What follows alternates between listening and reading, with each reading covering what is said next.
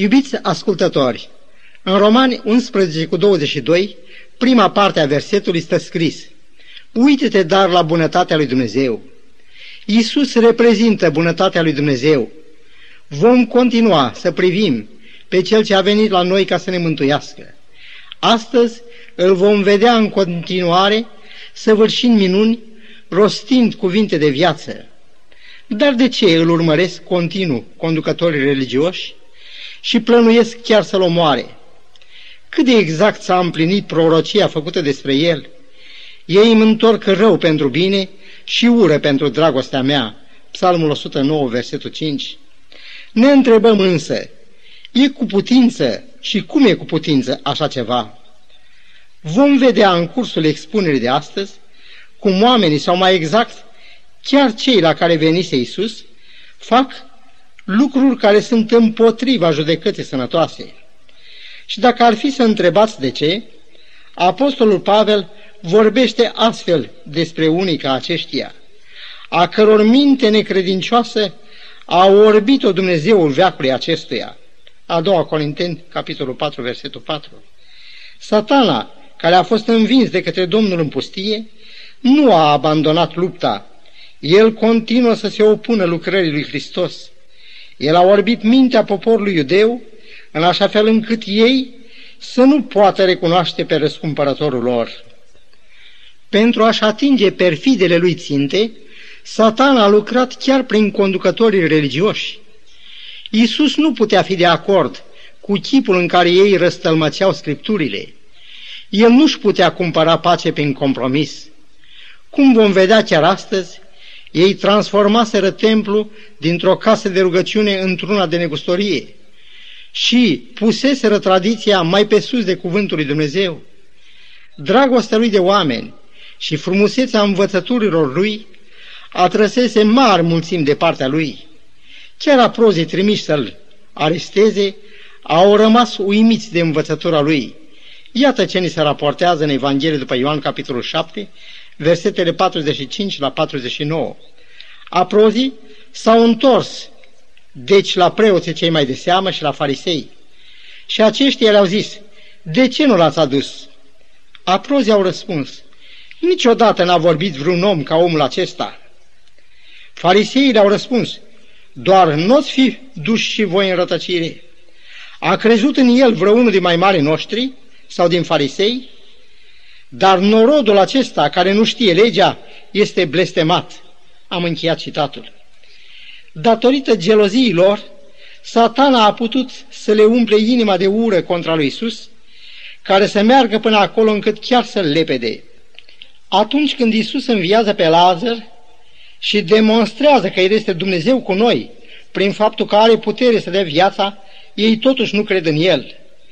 Când ostașii care au păzit mormântul în care Domnul fusese îngropat, au intrat îngroziți în cetate spunând că El a înviat, nici chiar atunci nu și-au revenit din rătăcirea lor. Ce mai pot vedea oamenii, în ciuda dovezilor de netăgăduit, dacă sunt orbi? Ce mai pot recunoaște aceia a căror minte necredincioasă a orbit-o Dumnezeu veacului acestuia? Vrăjmașul aduce atâtea greutăți și întinde atâtea curse Domnului Isus, folosindu-se de oameni, el vrea să-l descurajeze într-atâta, încât să se întoarcă din cale. Numai Isus distinge Duhul care lucrează în fiii neascultării. De aceea nu trebuie să fim surprinși dacă în marea lui bunătate el se roagă, Tată, iartă-i căci nu știu ce fac. O, dacă ne-am dat seama că cel ce l-a urmărit pe Domnul Isus ne urmărește și pe noi, ca să ne descurajeze, să ne stingă râvna pe care o avem pentru Dumnezeu. Satana l-a atacat pe Domnul chiar prin ucenici. Petru nu știa de ce duh era însuflețit. În ceasul crizei, toți l-au părăsit și Petru l-a tăgăduit. Avem ca oameni slăbiciuni, dar noi nu avem un mare preot care să n-aibă milă de slăbiciunile noastre. Citat din Epistola către Ebrei, capitolul 4, versetul 15. Să nu uităm că acel vrăjmaș care a căutat să descurajeze și să facă viața amară Domnului și ucenicilor lui, este și astăzi la lucru, însuflețit de aceeași ură și dorință de a dezbina pe cei ce sunt rânduiți să fie una în Hristos. Domnul Isus a arătat milă și înțelegere față de cei greșiți. El ne-a dat cea mai înaltă lecție de iubire. Prin dragostea Lui, El și-a înscris numele în inimile noastre. Critica, în sensul vorbirii de rău, este încercarea de a șterge simpatia și dragostea din inimile noastre. Dragostea acoperă totul, nădăjduiește totul, suferă totul. 1 Corinteni 13 cu versetul 7. Oamenii merg însă adesea în răspăr cu aceste principii dumnezeiești, fără să-și dea seama de ce duh sunt însuflețiți. Dar să ne fixăm din nou atenția asupra lui Isus. Sărbătoarea Paștelui era aproape. În Evanghelie după Ioan scrie, Iisus s-a suit la Ierusalim. În templu a găsit pe cei ce vindeau boi, oi și porumbei și pe schimbătorii de bani șezând jos. A făcut un bici de ștreanguri și a scos pe toți afară din templu împreună cu oile și boii. A vărsat banii schimbătorilor și le-a răsturnat mesele și a zis, Nu faceți din casa tatălui meu o casă de negustorie. Ioan, capitolul 2, versetele 13 la 16. Cu prilejul venirii la templu, credincioșii aduceau jerfe de animale, cum și alte îndatoriri și daruri. Cum unii veneau de la mari depărtări, era cu neputință să aducă cu ei și animalele de jerfă. Lucrul acesta a dus la aducere de tot felul de animale pentru a fi vândute la templu. Când Iisus a intrat acolo, gălăgia, mirosul pieței de animale și toată zarva aceea a trezit râvna lui pentru casa Domnului. Atenția închinătorilor era mult abătută de la solemnitatea serviciului pascal. Animalele erau vândute la niște prețuri exorbitante. Tranzacțiile toate se făceau în moneda templului. De pe urma schimbului se realizau câștiguri foarte mari. Vă puteți închipui cât de îndurerat a privit Iisus acest spectacol. El care coborâse pe muntele Sinai, atunci când a rostit cele zece porunci, fixase anumite margini de ca, la care poporul nu trebuia să treacă. Dar cât de cu totul deosebit era acum tabloul. Prin gura profetului Isaia, el spusese, nu pot să văd nelegiuirea unită cu sărbătoarea. Capitolul 1, versetul 13.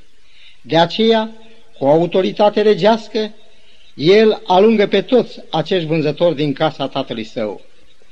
Curățirea templului ne învață în același timp lecția curățirii templului corpului nostru, ca fiind un lăcaș sfânt pentru Domnul. Prin autoritatea exercitată în templul de la Ierusalim, el se proclamă ca Mesia, ca Domn și Stăpân. Aceeași autoritate și stăpânire, el vrea să o exercite și asupra templului trupului nostru. Aristocrația preoților celor mai de seamă, din acel timp, în goana lor după câștig, transformase solemna sărbătoare într-un formalism în care nu se mai distinge solemnul sacrificiu al lui Hristos. Preoții se mulțumeau să învețe pe oameni că Dumnezeu nu va binecuvânta pe copiii lor și nici ogoarele lor dacă nu aduceau jertfe.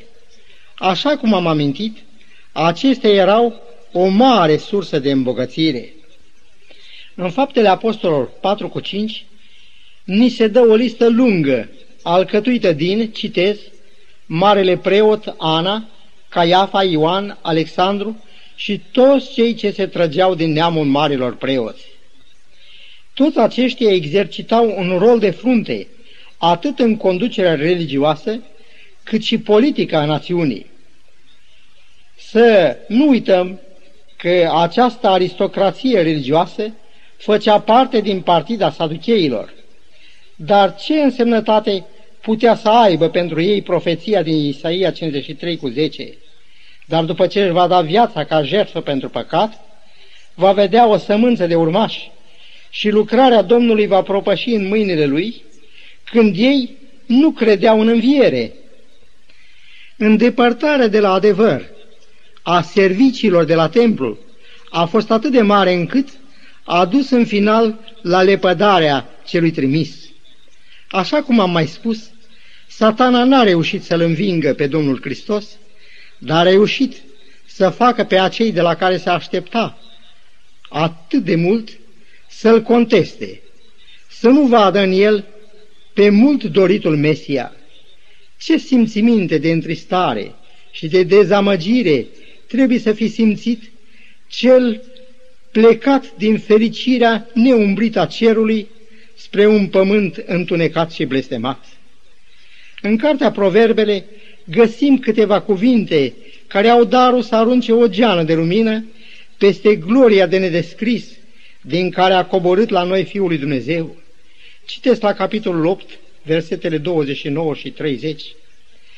Când Dumnezeu a pus temeliile pământului, eu eram meșterul lui, la lucru lângă el, și în toate zilele eram desfătarea lui.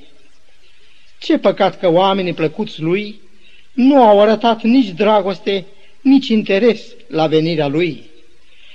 Pentru a înțelege mai bine acest dezastru spiritual, vreau să mă folosesc de o ilustrație. Așa cum știm din istorie, primii veniți pe continentul american au găsit aici pe indieni, populația băștinașă.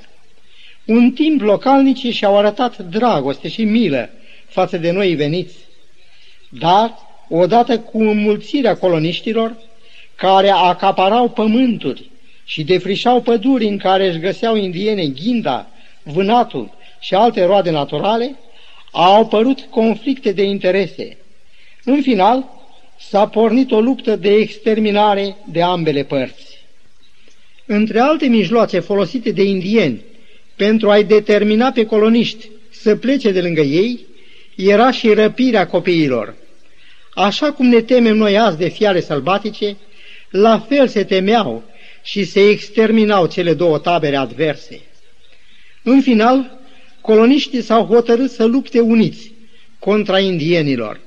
Urmarea a fost că băștinașii au cerut pace, s-au hotărât să înceteze orice represalii și să dea înapoi copiii care au fost răpiți. O zi a fost fixată.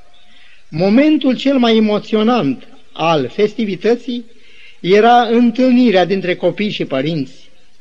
Unii din aceștia fusese răpiți când erau foarte mici, acum erau în plină frumusețe a vârstii. Ce de vise legate de clipa revederii trebuie să fie răscolit inimile lor. Dar iată că ziua, cu atâta dor așteptată, a venit. Părinții și copiii stau față în față și trecerea anilor face aproape imposibilă recunoașterea. Ce mai pot recunoaște vieții părinți când creșterea și anii au săvârșit atâtea prefaceri? Acestea sunt rezultatele înstrăinării. Cine poate calcula prefacerile pe care le-a produs în viața și chiar în judecata noastră în străinare de Dumnezeu? Să luăm de pildă poporul izbăvit din robia egipteană pentru a ne face o slabă idee de efectele înstrăinării. Dumnezeu a lucrat cu mână tare și cu mari judecăți în vederea liberării lor. Ei au văzut cum Dumnezeu a prefăcut apele Egiptului în sânge, apoi a urmat o grindene nemaipomenită. Un întuneric gros a stăruit timp de trei zile asupra țării. Dumnezeu i-a constrâns apoi, prin uciderea tuturor întâilor născuți a Egiptului, să-i lasă să plece. Dar de ce s-au mai temut de oștile lui Faraon, trimise în urmărirea lor, când au văzut cu ochii lor toată râvna, puterea și dragostea lui Dumnezeu pentru ei? Atunci Domnul i-a izbăvit, croind un drum prin mijlocul mării, iar pe aceia care, în încumetarea minților, au cutezat să-i urmărească, i-a pierdut în adâncul Mării Roșii. Cum se face însă că, la scurt timp, după aceste minuni, ei își fac un vițel de aur și spun, Israele, iată Dumnezeul tău care te-a scos din țara Egiptului. Vedeți, acestea sunt efectele înstrăinării. Să ne mirăm că cei doi ucenici în drumul spre Emaos îl iau pe Domnul drept un străin și ca apostolilor li se par basme știrile aduse de femei cu privire la înviere, deși ele fusese informate de îngerii care li se arătase. Efectele înstrăinării mai au și alte aspecte. În Efeseni 4 cu 5 stă scris, este un singur Domn, o singură credință, un singur botez.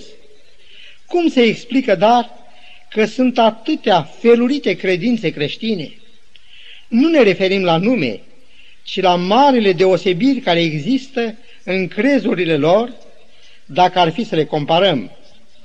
Spun lucrul acesta privind la imensa mulțime a credincioșilor de la templu, duși într-o așa rătăcire, încât leapă de pe Domnul, și aceasta pentru că nu s-au rezemat pe Sfintele Scripturi, ci pe cărturarii și conducătorii lor.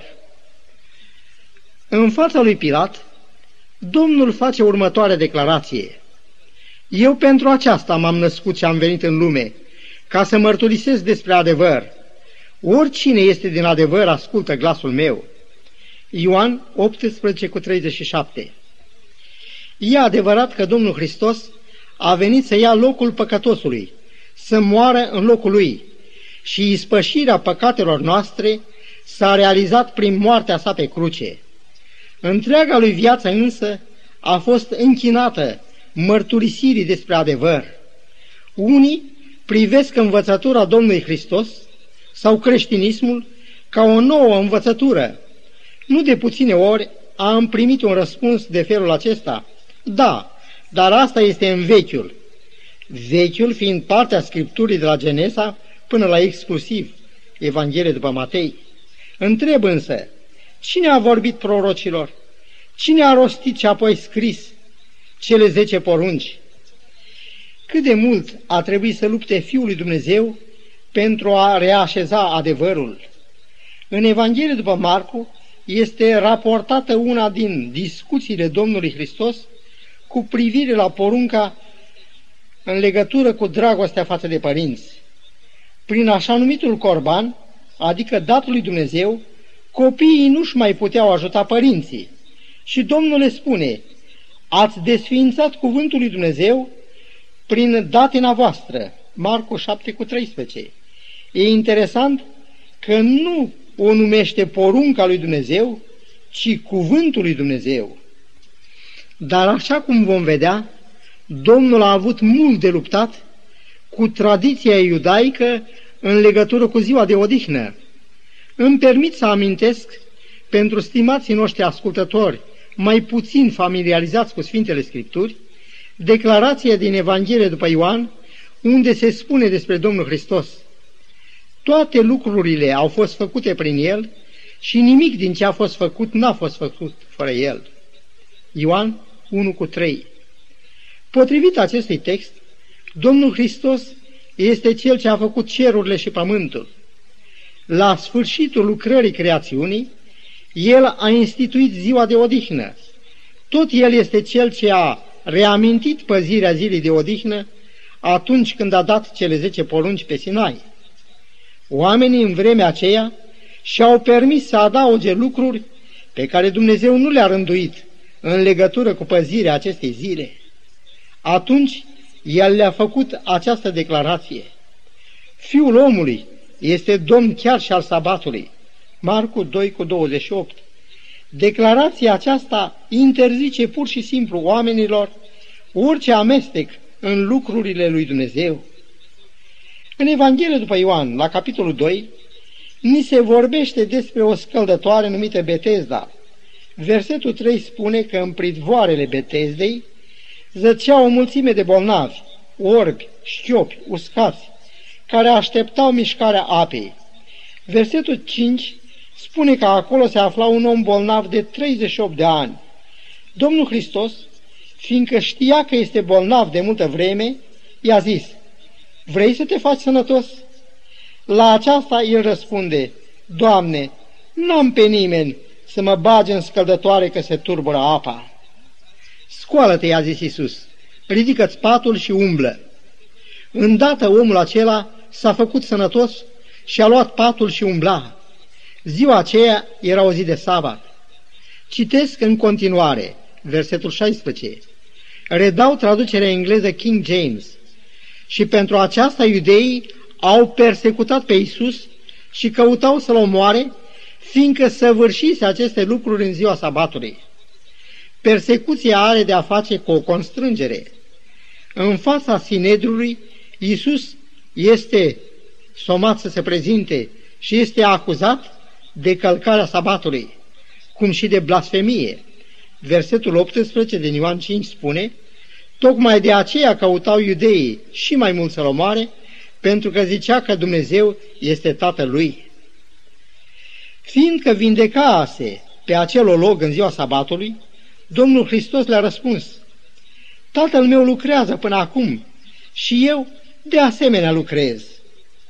Ellen G. White scrie, să oprească Dumnezeu soarele de a-și săvârși lucrarea lui în sabat, să întrerupă razele lui de a încălzi pământul și de a hrăni vegetația, să comande el pârailor să se oprească să ude câmpiile și pădurile și să poruncească valurilor mării să stea liniștite, trebuie ca grâul și porumbul să se oprească din creștere și strugurii din copt, să nu mai înflorească pome și florile, fiindcă este ziua sabatului, natura trebuie să meargă în căile ei. Dumnezeu nu-și poate opri nicio clipă mâna, căci atunci omul ar cădea în leșin și ar muri. Desire of Ages, pagina 170 și 171. Domnul Hristos a explicat în Marcu 2 cu 27, citez, Sabatul a fost făcut pentru om, iar nu omul pentru sabat. Așadar, vindecarea acelui olog nu era o pângărire a sabatului, ci se încadra în explicația dată de Domnul cu privire la lucrarea Tatălui în ziua cea sfântă. Stând la judecată în fața învinuitorilor lui, el le mai spune, după cum Tatăl înviază morți și dă viață, tot așa și Fiul dă viață cui vrea. Vindecarea acelui paralitic era o demonstrare a puterii Dumnezeirii lui. Și Isus continuă, Tatăl nici nu judecă pe nimeni, ci toată judecata a dat-o Fiului. Ce încumetare! Cel care va să vie cu mărire să judece vii și morți, somat să stea în fața unui scaun de judecată omenească. Apoi, Domnul Hristos atrage atenția înaltului for al națiunii iudaice asupra mărturiei scripturilor cu privire la sine. Cercetați scripturile, pentru că socotiți că în ele aveți viață veșnică, dar tocmai ele mărturisesc despre mine.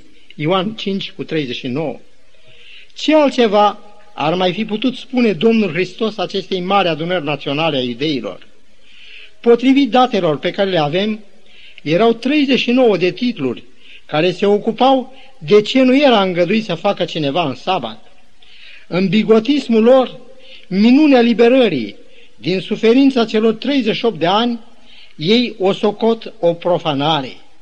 Ei nu iau seama nici la semnele care arătau Dumnezeirea lui și nici la glasul scripturilor care vorbea despre el. Ce învățătură putem trage din toate acestea pentru noi? A sosit timpul să căutăm pe Dumnezeu nostru. Îndurător, Părinte, te rugăm să ne iei de mână. Ajută-ne să ne lăsăm conduși de tine prin cuvântul tău și dă-ne harul să fim călăuziți de Duhul tău cel sfânt, în tot adevărul, în numele Domnului Hristos. Amin.